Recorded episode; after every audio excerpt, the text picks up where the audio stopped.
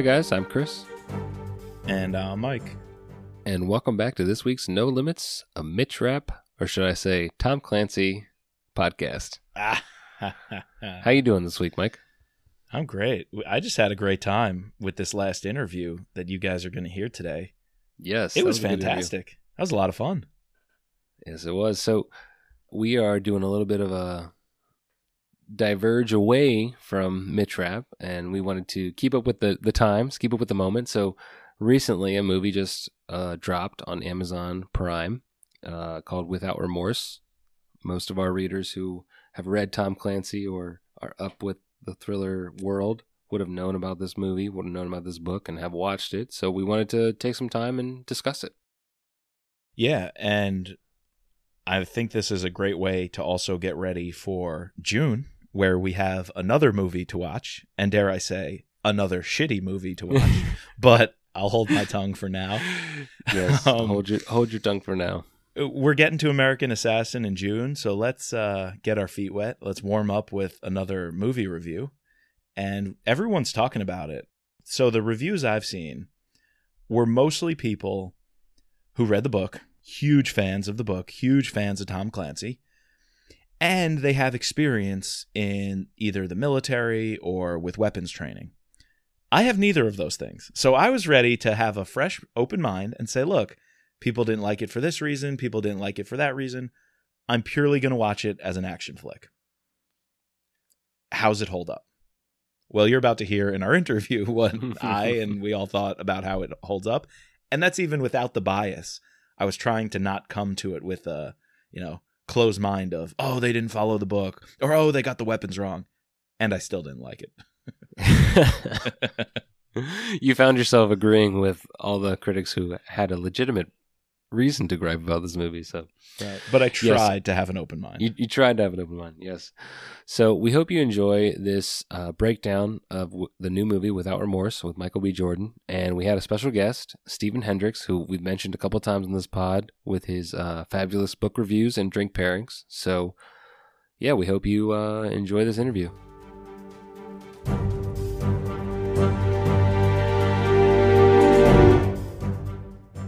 All right, guys. Today we welcome a very special guest and social media friend of the podcast. Yes. We've we've mentioned him before. We've shared with you, the audience, his drink pairings every time we do a Mitch Rapp book. We really enjoy his take on all things thriller. So welcome to the podcast, Stephen Hendricks. Hey guys. Welcome. Hey. Thank you. Thank you. It's a pleasure to be here thanks for coming on with such short notice. We were happy to uh, to invite you, pick your brain about the things you've been posting and working on, and then specifically we'll get into without remorse.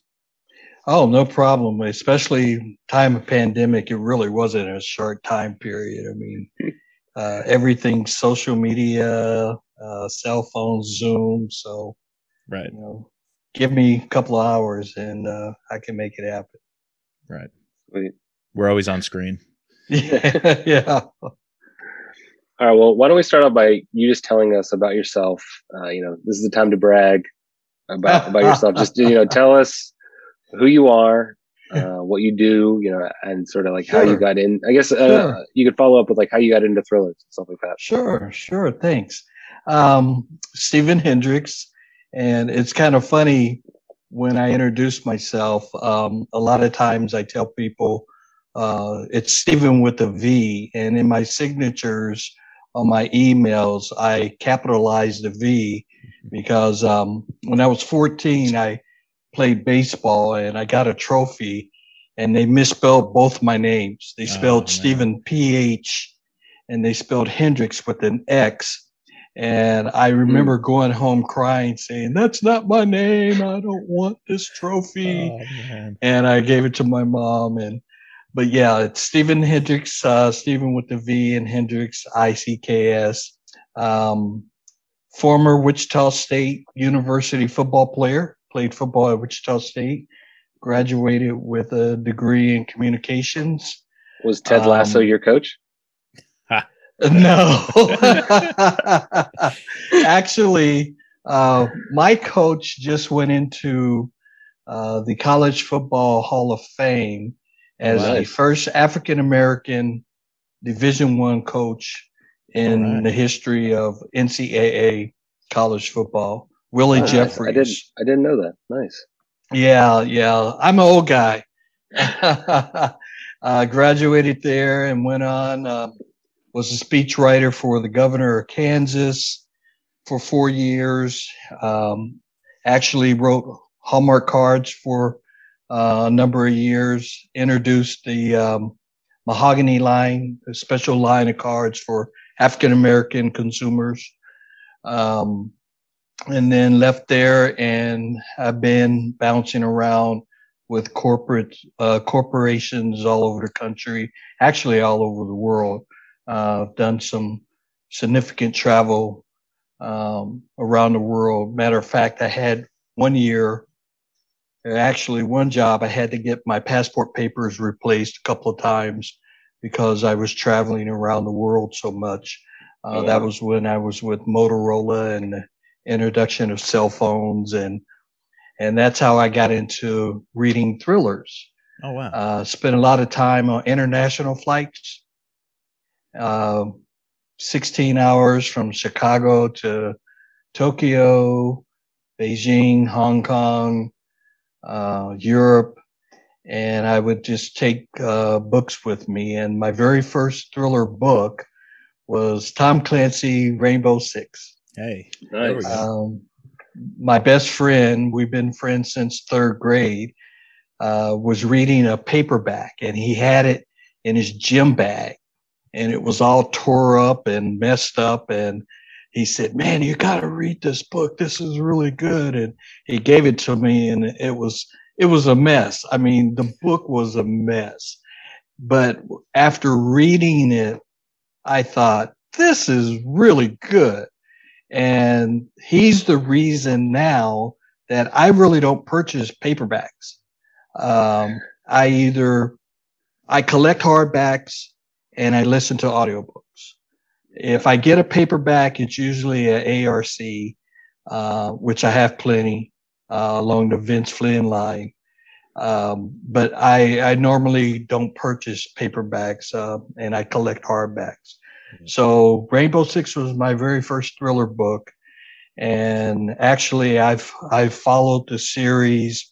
I've only missed a couple of Clancy books, early Clancy books, but now, um, avid, avid reader of Clancy and a number of other, uh, books. And this last Tom Clancy book by Marc Cameron, uh, I'll tell you a quick story uh, I gave Marc a call and said, because I'm a big fan of Marc Cameron, and I said, Hey, look, you know, I hope you won't be offended, but people of color read these books too. And I've been reading your books and there's just no people of color in your books. And believe it or not, guys, true story, uh, Shadow of the Dragon, he asked me to uh, help him edit and character develop one of the supporting characters in the book. And I did that and sent him some names and he named a character. He gave her, a female, my surname.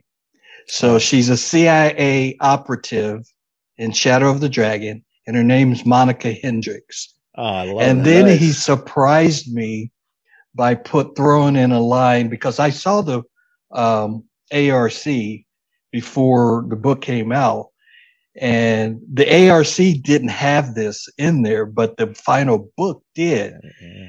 and it was a line that Monica Hendricks's husband was named Steve Hendricks. Wow. Ah, So you're it- in. you You're in the series. yes, the and I Ryan told him, I said, just don't kill her off. That's all you got. to Don't kill her off. So, but yeah, Oh, she wow. she's a major character in uh, Shadow of the Dragon. Now he has another one coming out in November, um, a Jack Ryan on the Tom Clancy, and then Don Bentley is doing Target Acquire on the Yeah. Jack Ryan Jr. side, Yeah. and that comes out in a couple of weeks, I think. Yeah. June 8th, I believe. That's that's such a great story because uh, you know I'm a teacher um, in Washington D.C. and Mhm. I'm always telling my kids you got to speak up. You know, something's on your mind. You, you gotta you gotta say what it is. And what's the worst that's gonna happen? Someone's gonna brush you off and say, "Come back another time." Well, you know, like, you got to speak Yeah. up, or else the change isn't gonna isn't gonna come. So yeah. that's really inspiring Yeah. to hear. Yeah, and, and he's just a super super nice guy. I uh, we talk maybe maybe once a month. Um, he just came out with Bone Rattle, and um, I did the ARC for that as well, uh, the advanced reader's copy of that, and uh, posted the review. And he gave me, I gave him a call and said, "Hey, look." why did they change the hardcover feel of the book? The pre other two previous books were the coolest hardbacks. If you feel the hardback, it has a kind of a rough, sandy feel to the to the book. Well, this one, Bone Rattle, doesn't have that feel. Mm, And he said, Stephen, I don't know. yeah. He said, only thing is they showed maybe three or four, you know, uh, boards and images and said, you know, this is what we're looking at. And I didn't realize that once you make it big time, the authors don't have a whole lot to say. yeah, uh, no, they lose more and more say. Yeah, Right. Yeah. Cover. Yeah. Yeah. It gets passed on to the rest of the Right. team. right. Right. Right. Well, sp- speaking of the covers, uh, since you did Mhm. bring that up and the feel of a book, Yeah. where did this incredible idea come to post your reviews along with a drink pairing? And in honor, I'm going to crack open a local brew here, Three All Notch, right. Charlottesville, Virginia. So uh, Is it an IPA or? I, I got a Um, Miller Lite, so it's a local. Well, it's called local lager. So local, local lager. lager. yeah, it, it's a Cool. lager. Well, very uh, interesting story. Um, I started out just when I ever I was listening to a book or reading a book, I would um, have my own personal drink or adult bever- beverage, smoothie, cup of coffee, whatever. And then I got the actually got the ideal from uh, reading a Jack Reacher book where Jack Reacher always drinks black coffee. So I would start out, I started out doing just the different coffees or wherever I would get a cup of coffee. And then I realized, okay, listen or read very closely if they mention in the book, if someone's having a, a beverage, adult beverage or a Coke or whatever, you know, just pair that up with the book when I write the review and uh, go from there. So that's how it started. But actually, um, my stepdad owned a liquor store in Kansas City in the urban area, um, low income, but he would order the small, I guess they call them half pint, 200 milli- milligrams. Uh, he passed away in August and we sold uh, my mom and I and sister. We sold the liquor store, and we sold all the liquor back to the uh, distributors, but they wouldn't buy the the really small bottles back. They said, "Nah, just keep them," because they just weren't going to make any money on them, um, and that's because of the price point. That's that's why they didn't buy them back. So. I have a house full of half pint liquor and I'm like, I'm not going to drink all this because I don't really drink a whole lot. I, I hardly ever. Your I mean, neighbors have- must love you. Oh, I tell you, my golf buddies are, but I haven't played golf in a while. But yeah, I, I had my um, uh, shooting partner. I I go to the range quite a bit. Uh, he comes over all the time. What do you got in the fridge out in the garage? I got a refrigerator just full of liquor, guys. Uh, so Party now I just kind of yeah, I just kind of Yeah. match them up if it kind of looks good or and a lot of them I still do uh depending on like uh Jack Carr's book. Uh his, his character James Reece drinks coffee with The honey. coffee with the honey. Yeah, so Black the last coffee. review that I did, yeah, the last review I did I had the a cup of a clear cup of coffee with a bottle of honey, There you go. and uh, I wrote the review. So yeah, that's that's where it comes from. Nice. I want to touch on something you said about, you know, how you contacted Marc Cameron about people of color reading these books and, you know, the times we're in, I feel like this question is is, you know, very prescient. How do you feel majority the thriller writers have done in um, addressing the audience of color? Uh, uh, you know, as a as a man of color, how do how do you feel uh, about that? Oh, that's a great question. Um, that's why I called and, and asked him. I, I felt real comfortable with calling and asking um, because his books um, in his different series, most of them are here in the United States. I love Mark Greaney, but you know the Gray Man is international, and you know there's there's just not a lot of of people of color uh, internationally. There are in the CIA. My dad was a retired colonel in the army. My dad reported directly to Colin Powell in the Pentagon when um Secretary Powell was General Colin Powell for the Joint Chiefs of Staff. So there are people, uh, people of color in government, in the FBI, Secret Service. Um, matter of fact, we we used to live in Virginia, Burke, Virginia, Fairfax County there. That's where my Uh, in-laws live. Yeah, yeah. Uh, So, um, yeah, I, I just called him up and said, Hey, look, you know, you're doing these books that there are people of color in these positions. Uh, Jack Jr. in one of his books, um, had African American girlfriend, but she got killed off. So I'm not giving anything away, you know, spoiler alert, but yeah, he had an African American girlfriend in, in one of his, uh, books. Um, but yeah, I, I just felt like, you know, I, I, I just wanted to see more people of color. Um, Ben Coes and I talked about it. He has, you know, Hispanics in his. Don Bentley, um, his character, uh, best friend, uh, Fido, Photo, I can't remember his name. He's African American sniper. Um, I think there's only one African American author out there that writes, and that's um, Nicholas Irving, and he's uh, a sniper. His books are The Reaper. He's got about three or four out. of them out. We'll have to Yeah. cover one of those on the podcast. Yeah. Be a good Have you read uh, Yeah. Have you read any of uh, Sean Cosby's?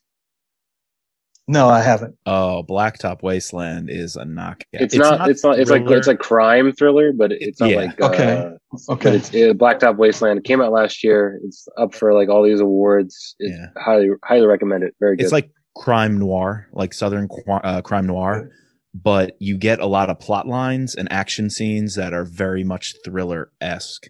The pro, it's not CIA, you know, spy, international intrigue thriller, Espionage. Mhm. but man, it's probably. I think we both agreed, Chris, our favorite book of 2020. I Uh, really yeah, so. it's up there. Yeah, yeah.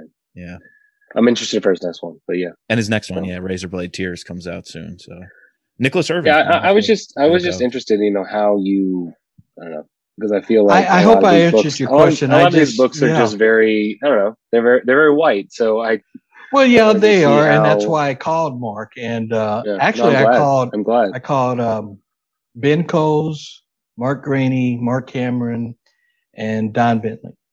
Um, and they all three, hey, Stephen, you're dead on, right on. So, Yeah, um, real Marcus- interesting conversation with with with Ben though. Ben Ben Ben's a little different, but he he's he's up front, um, and I, I kind of like that. You know, I mean, he he just basically told me, hey, that you know, I'm writing to the audience. It's very very conservative, um, a lot of right wing. Um, Right. you know, he said, Stephen, you know, I'm glad that you read our books, but you know, you've done a lot for the for the genre with your reviews, but you know, he writes to the audience, and that's what the audience is.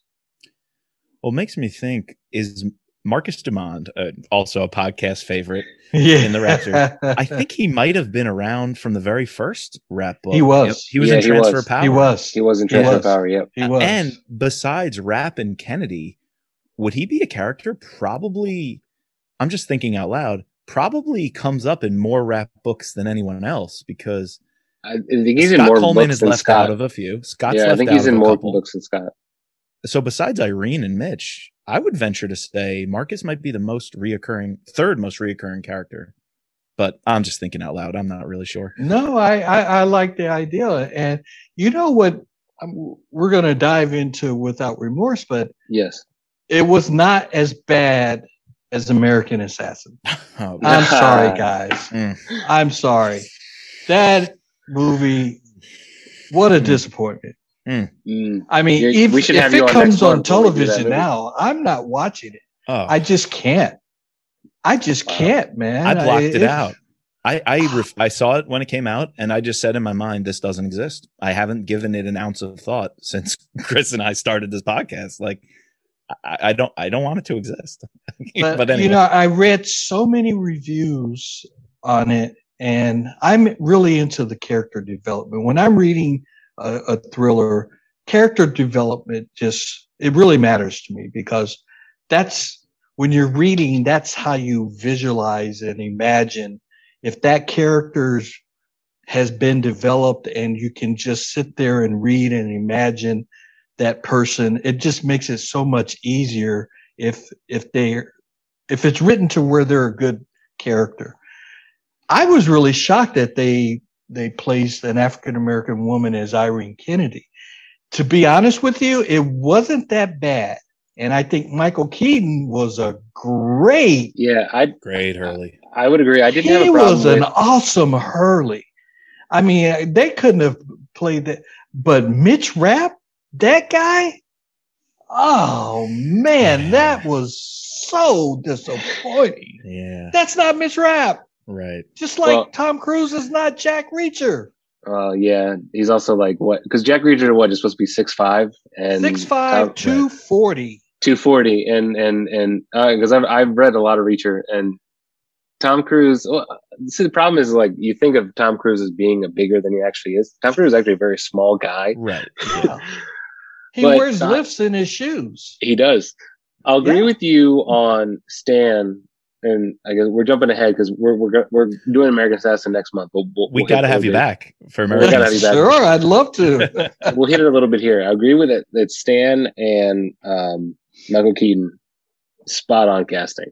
yeah. Um, and I didn't have a problem with awesome. with Irene. Like I thought she was Same. she was good, Yeah. and I, I feel like Irene is is such a like her character. You could see anybody being Irene. Like she's Mhm. just a brilliant woman. You know, like you, you- as long as you Mhm. have a strong, brilliant woman in there, like that's Agree. perfect. She's she's also of Lebanese descent, I believe, in the Sure. book, at least Oh, on I think her mother's side. So I definitely saw her complexion as a little, you know, I, I thought that was a great casting as well. And to go a little bit more towards the African American side didn't bother me for Irene either. I thought she played the role really well. Sanaa Lathan thought did a good Mhm. job with that. She's a good actress. Yeah. Man, good looking too. Yes. And then, I mean, to pivot to Without Remorse, it really wasn't just Michael B. Jordan who starred. I really enjoyed Lieutenant Commander Greer. I thought she was fantastic. And then I just found out today, I didn't even know watching it, she was pregnant filming and she did most of the action scenes herself. So Wow. Really? I didn't know that. I just heard Yeah, that neither did I. That's on a review. I had no idea. And so just the respect I have for her in that position. Some people think she was overshadowed by Michael B. Jordan because what a compelling presence on, on screen. But boy, did I think she held her own, especially being represented as, I guess, what could be considered the first female Navy SEAL. Right, Right. right. I thought she was rock solid. All right. well, so I watched let's- it with my Navy daughter, and Okay. um, What did she think? of it? man, she picked it apart. Right. Um, but guys, I thought it was like watching a WWE. Is that what they still call it? WWE. Yeah. it's very yeah, right. entertaining. Yeah, it No, was see, all right. entertaining. So It was that's what I wanted to say. That's what I wanted to say. This this movie, without remorse, it now has a 45% on the tomato meter, and uh, with the critics, and it has a 41% audience score. So people did not really like this.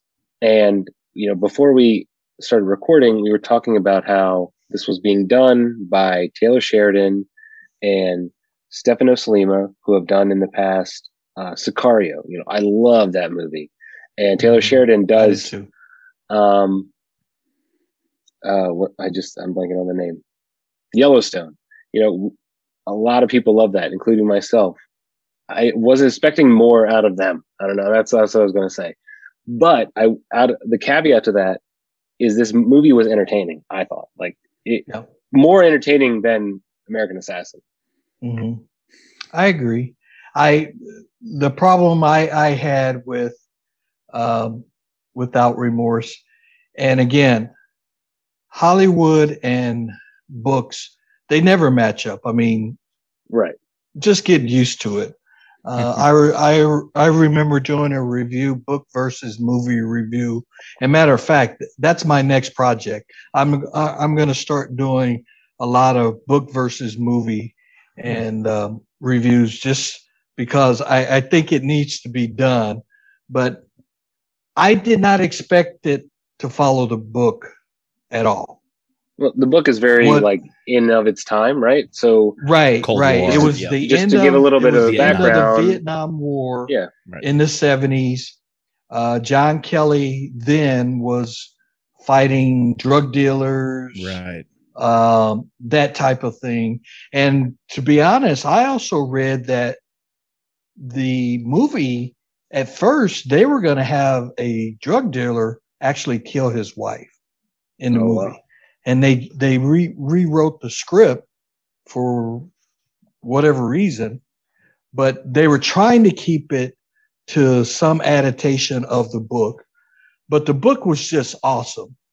The book is the introduction of John Kelly.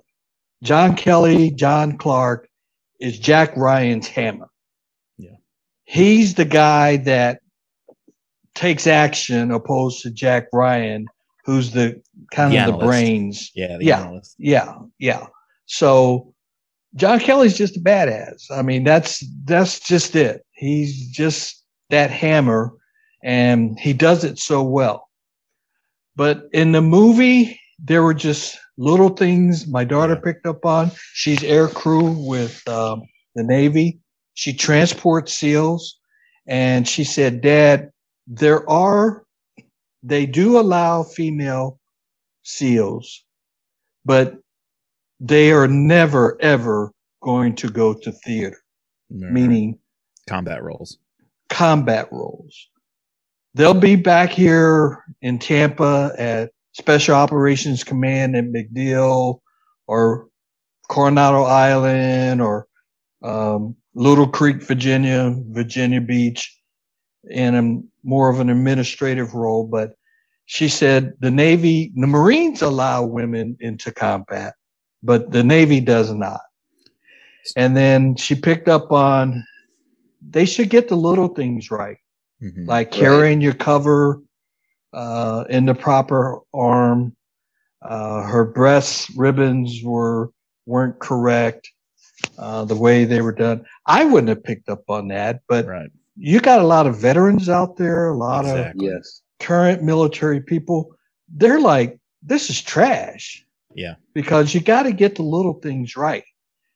You can't fire an automatic weapon for 20 minutes without running out of ammo. Very few mag changes. I, I mean, I, I don't. I didn't count the number of bullets and whatnot, and and look at the type of weapon. But even someone untrained as me, I haven't fired much besides a rifle. Even me, I was like, I'm not buying these action sequences. hmm And I can only imagine what that means for somebody with the training and the know-how. And the if you get shot with a 50 caliber, you're not going to be walling around screaming and crying. It's going to blow something off. right, and you're going to bleed out in a matter of seconds. That guy What- got shot. I don't know if it was in the leg or stomach or wherever it was, but he Oh, got in- shot in- with a 50 Russia? caliber. Yeah. Yeah. that Yeah, enemy at the gate scene was. I was like, what's going on here? Where he grabs the mirror. Uh, and then there's a Yeah. sniper with a 50 cal in a hallway. I'm like, a sniper in a hallway, and you're missing the guys. That was very confusing. Very. What, what's going on here? Yeah. So I, you know, I don't want to be critical, but it, it was just No, that's what we brought you, you on. you Like, read books and and that's what I like about Tom Clancy books. Tom Clancy, that's why they're so thick. Yes, I they get mean, that stuff right. He writes about how a bullet reacts when it hits a body or if it hits a wall. I mean, that's he's why they're so thick. Very clinical. Yes, it's Yeah. just so many details. And I was just disappointed in, in that aspect Right. of it. And that's why, you know, in my review, I said it was kind of like a 80s movie on late night cable television. I mean, yeah, I'd watch it and it, it was entertaining, but um, just the, some of the little things, uh, grabbing hold of a, a car that's on fire, a handle, and then shooting a guy in the face or head, and you get out and you don't have any blood or anything on you. I mean, you know, you you, you got to get some reality in there when you're when you're doing these movies.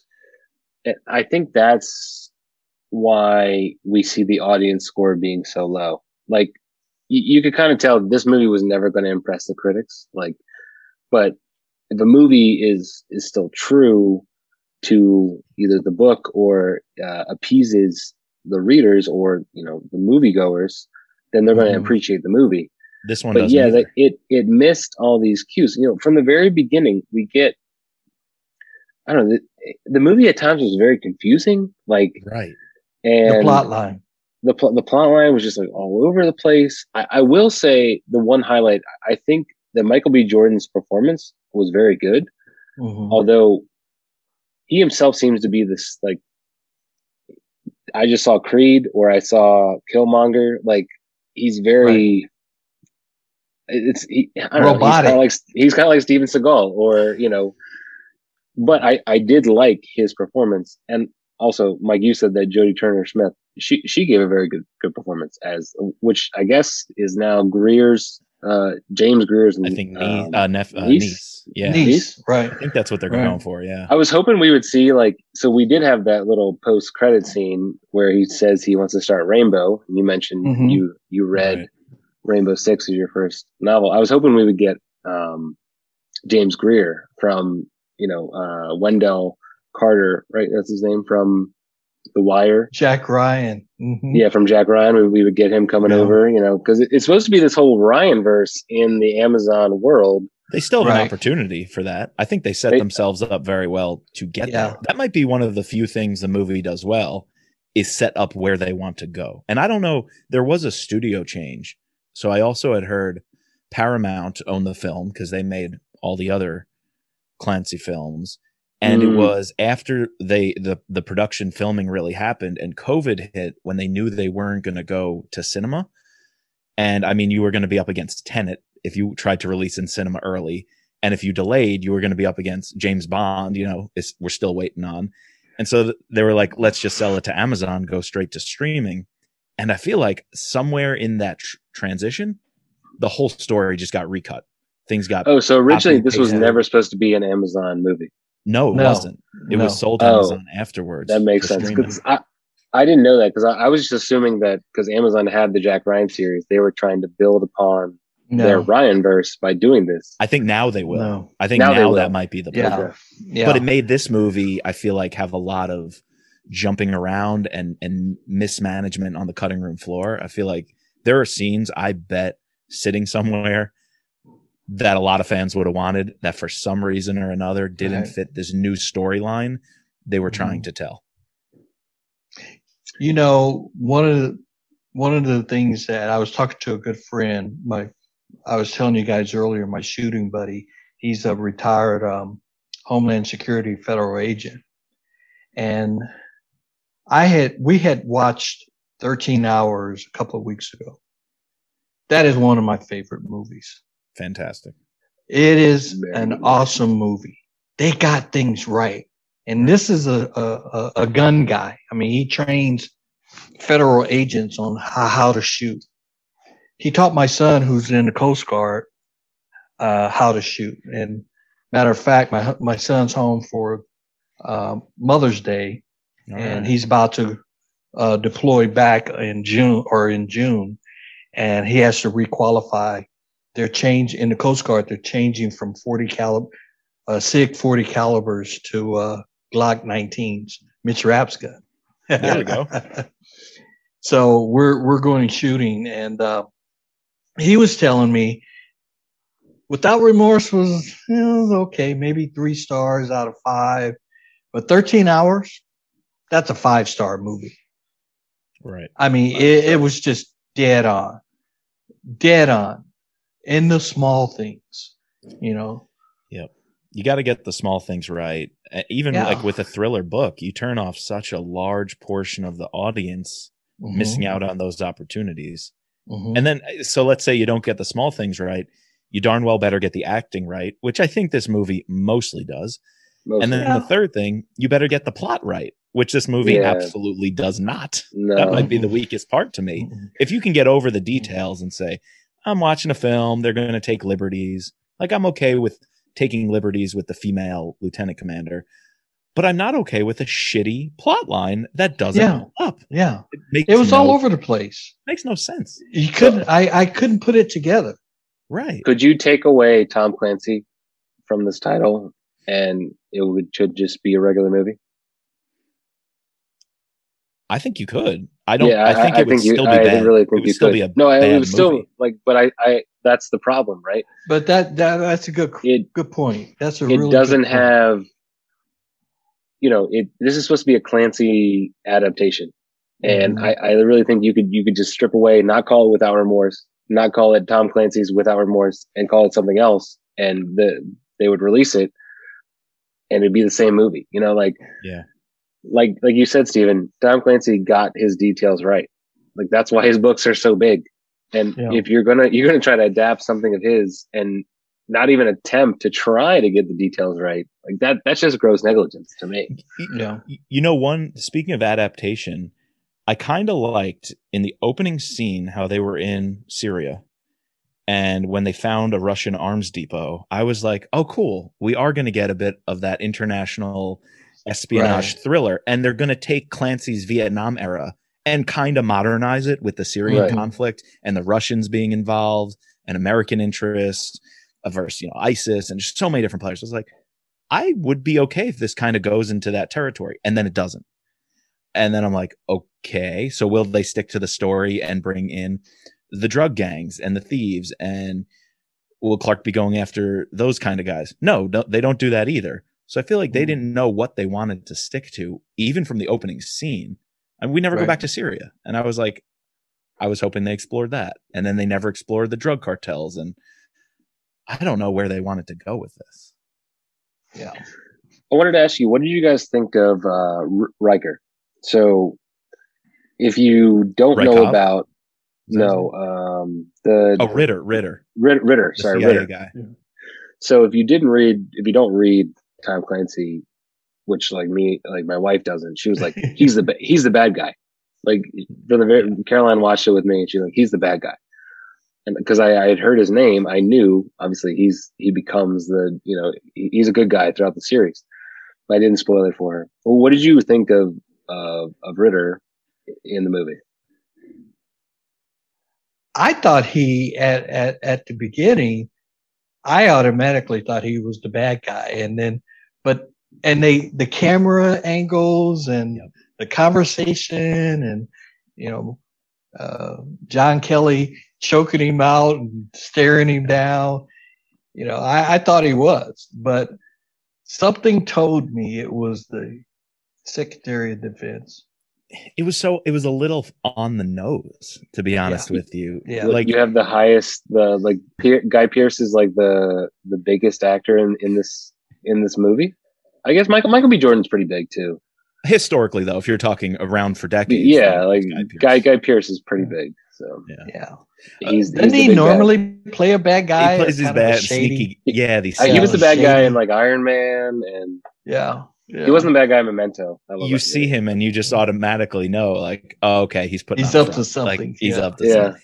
They forced it with Ritter though because that opening scene where they're on the chopper for the extract out of Syria, which by the way they get on the chopper and then it's hundred percent fine. It's not even rocky. There's no noise. They can just have a conversation in the back of the chopper with the doors open. I'm like, Yeah. no headsets or anything. Okay. That's that's Um, not what happens. It- you know, no rockets fired at them or, you know, tracers going whizzing past the window. But anyway, I was like, it's on the nose that they're setting up this conflict where John Kelly is going to disagree with this guy and this guy withheld intel. It's too obvious. Like, oh, Mhm. they're going to make you think he's the bad guy. And then secretly he's going to be the hero in the end in some way. Yeah. And then He the- wasn't on the copter. He, he, wasn't on the On plane. the chopper, and he wasn't on the plane. wasn't on the plane. Now the the plane scene was kind of cool in a sense. I mean, yeah. That that was a cool scene. Like there, there's aspects of this movie that had, like I said, like were entertaining. And so I talked to my dad about it. He watched it um, at the same time we were watching it, and you know he he doesn't read books really, and he, he's like, I enjoyed it. I don't know why people were crapping on it, and so I think you know certain action things, and he also is not very big into you know details and stuff like that. So he just likes to be entertained. If you that's want to be I think. I think- yeah. I think you know. Are you not entertained? You know, Are you not this, this yeah. this movie, you know, for a certain uh, sect of people, you know, would do that. But for Yeah. the the Clancy heads out there and the thriller heads out there, you know, did did not did not satisfy. So the plane scene was pretty baller. I, I think it might have been the most exciting or edge of your seat that I was in the whole movie. yeah. Uh, for Uh, sure. Carolyn, Carolyn's like hitting me, like, what is he going to get? What's what he he gonna going to get? Yeah. I'm like, I, I was thinking, like, why does he need the gear? And then, oh, he needs the boat. he wanted the boat. What I don't understand is they knew they were dead meat without the boat. Why did the rest of the team just be like, no, man, we got to go? Like, I feel like SEALs it would have been like, we're going together to get the damn boat. There wouldn't be this discord of some are trying to escape. One guy's like, no, no, no, everybody come back. I just feel like that dynamic was so off. I think they all would have had the exact same plan and executed it together. It was cool to watch Michael B. Jordan go off and collect the like um the life jackets and inflate them to pull them to the to the to the surface. But I was like, a seal's not. Gonna, I, is he really going to go off on his own right now to get the boat to save everyone? That that would be a, a team thing. So it was fun, but there were also parts I was sitting there like, I don't know if I buy this. yeah. That was the most Mitch Rappy scene It was. like I, I can think of. But It was. And then what about the prison Yeah. scene? What would you guys think of the prison scene? That fight was pretty good. oh, He's Yeah. badass, man. He's badass. that might have been my favorite hand to hand, like actual Michael B. Jordan fucking shit up scene. actually, that reminds me of the the scene in Mitch Rapp where he goes to prison and he realizes like I need to, I have to start a fight with this one group in order to show my respect to this other group and. Michael B. Jordan knows what's coming, so like that that was actually pretty cool. I think I think I think you pick out the two best scenes, like the No. when he's on the airplane and in the prison, and then the rest of the movie was kind of, eh, you know. Speaking of plot, though, why was he fighting the, the guards in prison? I feel like Oh yeah, it- I don't know. I don't know why. him. Were they going to take him to the Russians and let the Russians kill him? Yeah, that But- he told he told uh, Greer. He said, "You got to get me out of here because Yeah. why did they put me in a in a prison where the Russian criminals are?" He Right. said, "They're going to get to me here." Yeah. But w- was it kind of a trope to at that exact moment when they're like 50 dudes are lined up in riot gear, all of a sudden, what was it? A U.S. Marshal comes to bail him out? FBI agent. He's like the at FBI that agent. exact moment. Yeah. I was that like, FBI, like the the rest of the prison guards are going to listen to that one FBI agent when they're being told to get this guy killed. Like I don't know. I don't know. Just- that just was very. It was. I don't know.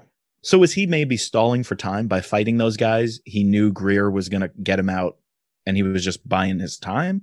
Well, he Was that why told he he he told that that one prison guard that he wasn't going anywhere because he wouldn't tell him where they were going to take him. He That's said, true. "I'm just uh, I'm just going to stay here unless you tell me where you're taking me. I'm going to stay right here." But come on. so he, just, knew. he just killed all those guys or took them out and then they hand him a phone. Here you go, sir. There's a phone call for you from somebody important. what? Well, he had threatened to start breaking some necks. So True. All right. All right. that was like the hostage rescue team putting the phone Right, in before right, you, you snap right. some more necks. Okay, all right. Right. All right. The, Well- the last thing I have is do you understand why the one guy killed himself in Russia? Rykov. I, I don't I don't understand that part of the plot at all. So I need someone to shed light on that.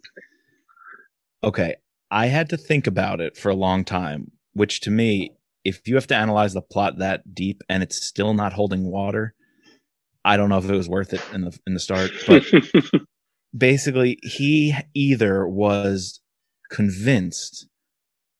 So there's two scenarios. Was he he was working for the CIA, but was he an American undercover with the Russian special forces, or was he Russian special forces who was turned to do the. CIA's bidding? I, I couldn't tell which one it was I thought he was a double agent.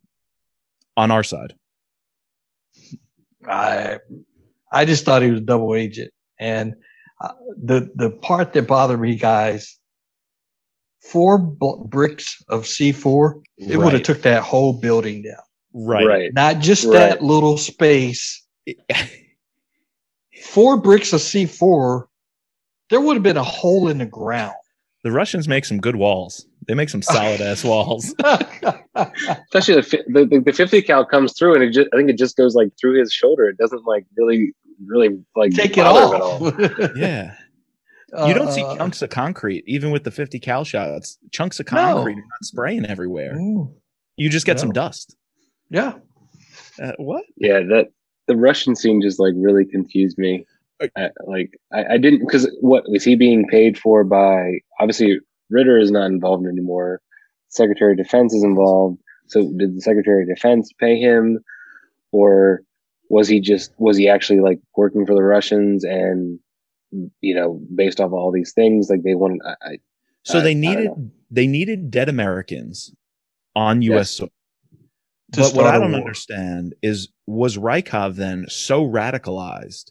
Somebody, the SecDef or somebody, convinced him blow up the suicide vest to kill the team, and you'll be a martyr because you'll be the reason this sequence of events and this war will start. Like, wh- why would he have? I don't understand why he would have done that. It- okay, Mhm. if if he was a double agent working for us, and he was tied to that chair with a timer or some other remote detonation device that would go off as soon as John Kelly's team came in. I think that's more believable than having Rykov give this like 30 second monologue of, Mm. I'm going to die and complete the mission and start a war. What? Why would this trained operative So- blow himself up? I didn't get One it. thing I just remembered, he remember in the scene where Ry- Rykov is in Michael uh, or John Kelly's house. and he- he's the one who shoots his wife. And then remember, the guy who's with him says, "I'm ready," and he shoots the guy. Shoots that So guy. Yeah. that guy. And so I, I, you're actually now that you're bringing that up, and see that's the problem. I, it took me now. I, I watched this movie t- two days ago. It didn't. It took me now two days plus talking to two other people who also watched this movie to understand that that guy really was radicalized because he shot a fellow Russian on U.S. soil in order to have that evidence placed there, Mhm. and so that guy was crazy. Well, the initial- well, no, that mission, that part of the mission makes sense because the SecDef's initial plan was have dead Russian operatives in John Kelly's home, so America could pin it on the Russians. And when yeah, and then the guy was like so committed to it that he's like, "All right, they're gonna come find me, They and come I'm gonna me kill them, Russia so that way they're dead in Russia." still, it doesn't make sense to me. I don't know. Why would he need to kill himself? Like, yeah. Right? Like Yeah, they could have just blew just up have the, the building snipers, with the Americans yeah, in blow- there. Yeah, uh, yeah. So Or plus, if the snipers were going to take them out, why did you need a guy with C4? Because the snipers were supposed to do it, unless that was the failsafe. Was And how many Right did they have? the- They had backup? three, three had snipers. three at least three snipers. snipers? Yeah, and then they shoot the don't know. cop, and It then all the very other cops run to. So they knew there was a sniper, yet all the other cops come into the scene and crash it and stand around and just look around. Uh, So you had all these cops on the street knowing there's a sniper scenario, and they're all just running around on the street doing nothing. I Yeah. don't know. uh, That was a tough one. Well, this, is, this That was, a tough one. That was a tough movie. All right. Well, let's wrap it up by saying, Steven, what were your winners and losers of this movie? Uh, Michael B. Jordan is very charismatic. I think he, I don't want to say saved the movie, but um, just the fact that um, I thought he played the role fairly well. I mean, um, losers, I just, I, I didn't understand the plot, guys. I, I, Yeah. I couldn't put two and two together and um, it, it just i tried to not compare it to the book Right. but that was just so hard because like you said earlier chris you mentioned tom clancy and things are just buttoned up they're tight they're good i expected a lot more i i, I gave it a c minus the entire movie a c minus uh, I was entertained, but I, I, I, I wasn't, it's not like, uh, I'm glad I have to go pay to go see it. oh, yeah. No, I, I was glad that was Right. an Amazon movie. I would have been uh, kind of upset if I had. I would have been mad if I paid. Yeah. Yeah. And then losers, no. no, offense.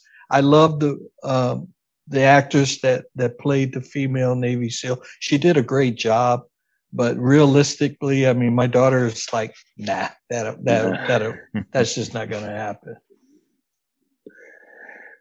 Yeah, no, I, I agree with you. I think I, I do think the winner of this was Michael B. Jordan because the one thing I think I think I could take from the movie is I could see him being, you know, John Clark or or John Kelly, like in Mhm. the the Ryan verse that Amazon is trying to build. I I could Right. see that happen. I don't love the, you know, origin story movie that Amazon decided to present for him, or you know, whatever they were given. I, I don't love this version, but I can see him.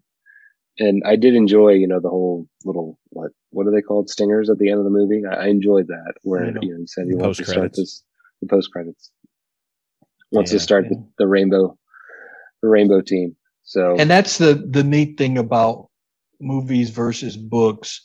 I think Harrison Ford was the best Jack Ryan mm, that you could ever imagine. I mean, Alec Baldwin and Hunt for Red October, uh, you know, he, he was okay, but Harrison Ford was just spot on, Right. spot on.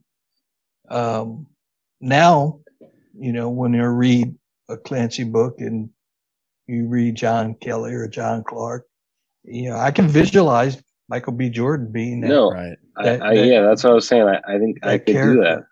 Right. Would do you think we'll eventually see John Krasinski in one of the Michael B. Jordan movies as president?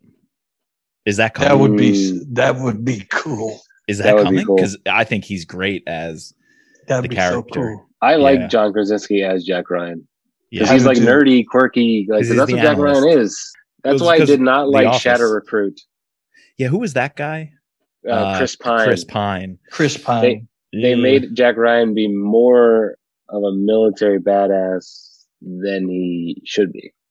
which is Clark He has, yeah, he he had. They they sort of combined the two characters there a little bit, like Mhm, in Shadow Recruit. Yeah. in Shadow Mhm. Recruit. Yeah, mhm. I digress. Yeah, I'm with you guys. The dialogue was garbage, so I'll, I'll throw that in as another loser. As another loser, We got to yeah. get the gear. We got to get the gear. We got to get the gear. I know you got to get the gear. Um, uh, just some of it was a little forced, and all we had to do to kind of figure out the plot just shows that the storytelling and the visuals couldn't carry that on its own. yeah. And and then again, the dialogue had to narrate for you what was going Mm. on at a few times. Like the characters had to say out loud what was happening eh, to catch you up. And I think good storytelling, visual storytelling, the scene, the dynamics between the characters, that should come through without, you know, someone Good need to say to Ritter, Ritter, you withheld information from us. You knew there were Russians there and you didn't tell us.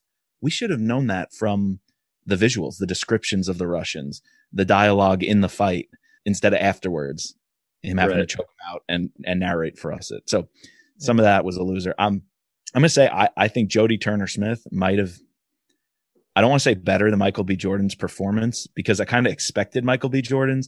I just thought she rose to the occasion Yeah. uh, in that. If it, even if it's unbelievable, I think the acting um, that she brought to it, I thought held up to Michael B. Jordan, where no one else held a candle to him. I thought she Mhm. was at least to raise. She was able to raise to his level, which was. if good you look at her as like a CIA operative, like she's very good. She, you know, she's very believable in that role, and it, like I guess absent of like her Navy Navy SEAL role. You know, Mhm. like her desk job, you're saying, because she's very administrative in the film. no, but. I'm saying like in the second part where she be, essentially becomes a CIA operative, like tasked to Right. lead this mission. You know, gotcha. because all, all of those other guys are CIA. Um, what's the special op- special special operations group for Yeah. this, Pa- this, uh, paramilitary. yeah paramilitary people. Yeah. So all right, we so, got a C Steven, you gave a C minus. What are you gonna go, Mike? I'm gonna keep it at C minus. C I'm not. minus. Yeah, I'm gonna. I'm. Wow. Gonna, I'm gonna join you there, Steven. I'm with you.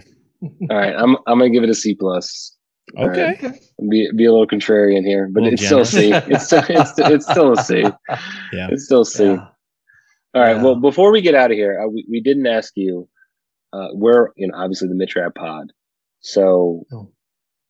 what is your last question? What is your favorite Rapp character?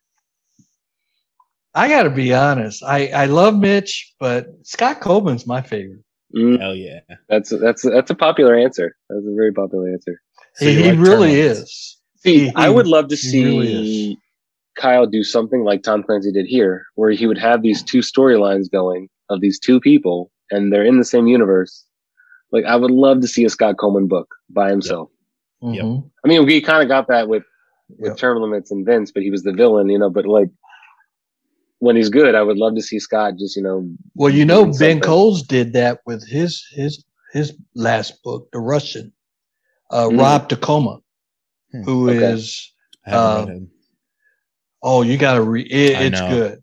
He A he's a he's so. a former Navy SEAL, and uh, he is Dewey Andreas's right hand man, like Okay. Mitch and Scott Coleman. So Rob Tacoma, um, the Russian is about Rob. I mean, Okay. Dewey's in it, but it's just a small, small role. Um, but yeah, I, I love, I love Scott Coleman. I know we said last question, but we have a cover for Enemy at the Gates. Have you given any forethought to a possible drink pairing? We got the nice oranges and red in the cover.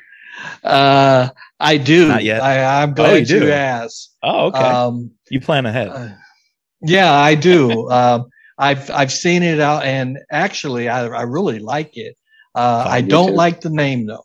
I think it's too close to the previous um, enemy. Well, not just the movie, but there's another uh, Oh, enemy Enemy of the state. enemy of the state. Um, right. Right. You know, if I was on the editor, editorial team, I, I wouldn't have agreed to uh, naming an enemy at the gate. But um, yeah, I ha- actually I have several. I don't know if you want me to share them with you now, but um, Jack Daniels uh, Fire, which is Okay. Pretty good.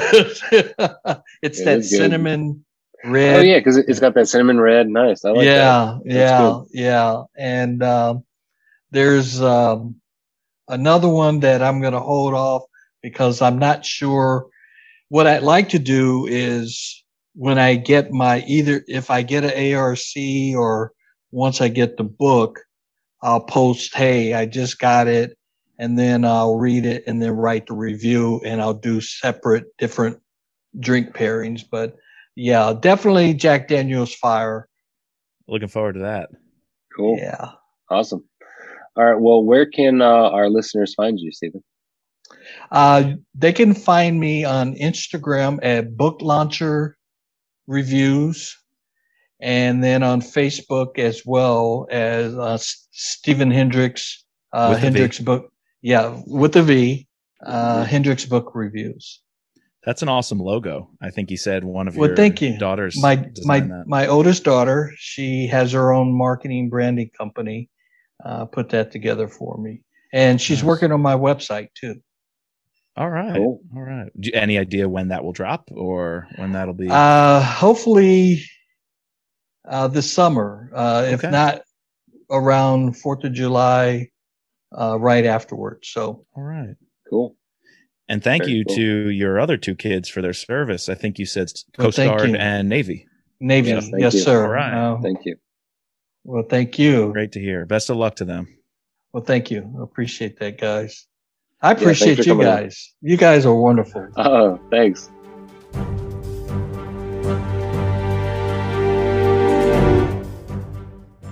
So we hope you enjoyed that interview. Uh, it was great talking to Steven. It was great uh, discussing without remorse and you Great know, guy. picking apart you know what he does and um, really I encourage all of our followers to go out follow him.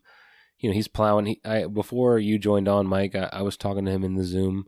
And I said, how, how many books, you know, a month do you read? He, he was like, well, I do it by week. So I typically do two a week at least.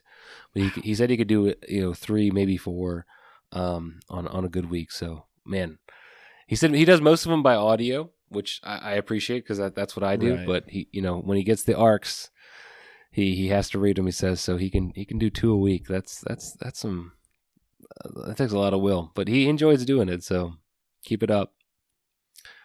Keep it As up. long as he's not drinking all those bottles while he reads. that was a funny story. I, I had no idea that the reason he posts all these little mini bottles is because he His has stepfather's a, liquor store. a bunch of them. That's funny. Party party at Steven Hendrick's house. So yes. Well, maybe two mini bottles a week. Not too bad. yeah. There you go. Not two of those full, you know, 750s. Yes. and uh, so I guess I forgot to mention at the top, but um, so we are doing a May giveaway. Any Rapp paper book, paperback Right. book, or Kindle book of your choice. So if you want to join our Patreon, go to our website, mitrappod.com. Uh, you can click on that little orange button and subscribe. Be entered in that giveaway. Hey, what do you think about Without Remorse?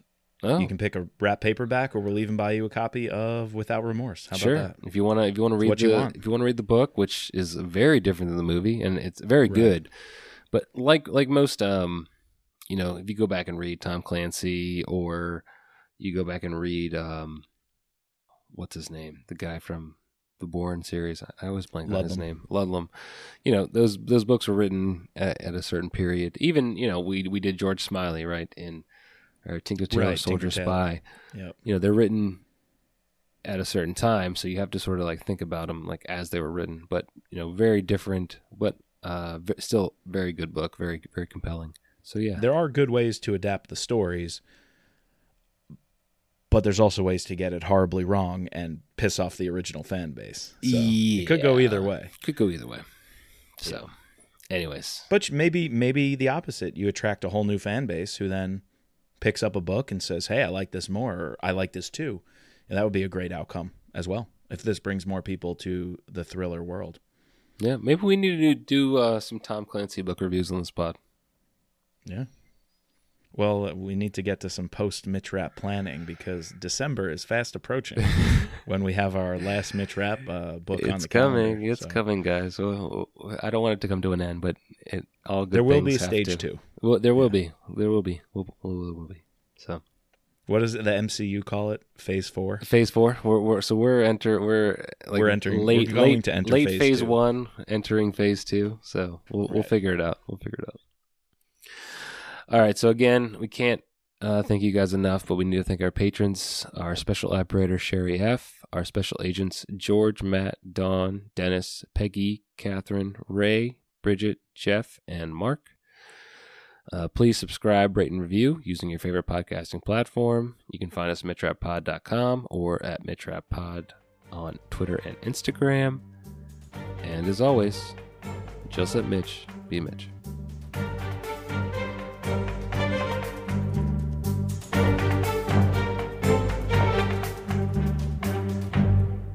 Hey, well, we'll have to invite you back. I mean, maybe American Assassin next month, and um, we'll do part two of our movie reviews. Yeah, no. Yeah. What we would love to do is I I, I really want to um, I want to have a pod where we bring on a bunch of different people and discuss uh, American Assassin, both the book and the movie, because I feel like we we made a conscious effort or a conscious decision not to start our series with American Assassin, even though I think most people nowadays, when they read the series, they start with American Assassin. Yeah. But Mhm. um, so it's just it's such an important book, and they shit the bed with the movie. Yeah, yeah. And do you know they have two covers for it as well? They have a, a red cover and they have a, a, a silver cover, and I have both.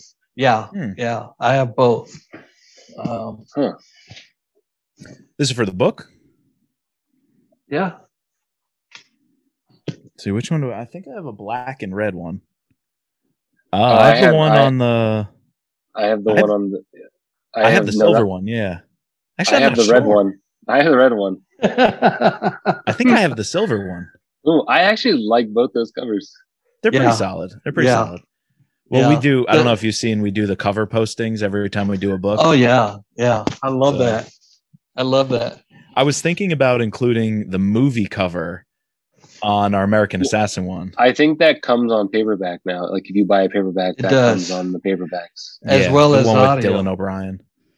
Yeah, As and, well uh, as and it's on the audio. audio. Dylan O'Brien as the casting. I was with you. It it totally. I said no way. I said absolutely no way. Mhm. Then I remembered like this is what 20 year old, 21 year old lacrosse bro Mitch Rapp. And I was kind of like, maybe it works for that stage in his life, but I can't see them using him ever and as an older Mitch Rapp. That like the dark skin, they say his eyes are like pools of oil. And Dylan O'Brien doesn't have that like dark eyes. Like multiple times the book say, Mitch Rapp's eyes, you look at them, you think you're looking into a pool of oil. Mhm. This Mitch Rapp, this They're so Dylan black. O'Brien kid Yeah. has like blue eyes and he's all like shiny. It, eh. it worked for the See, Laxbro part, but it, it- didn't work for It, it did. See, I love I my when I think of Mitch Rapp, I, I like almost envision Gerard Butler. Gerard Butler. Same here. hmm Another badass. And yeah, We could do a podcast on the Olympus series. we could, we could. that would be a So- good one. All All right. right. Well, thank you for joining us, Steven. This was awesome. Oh, thank you guys. Hey, thanks It so was. much. We'll do do, it it again. again. Absolutely. Yes, sir. All right. Thanks for coming on. We really appreciate Thanks it. Thanks for having me, gentlemen.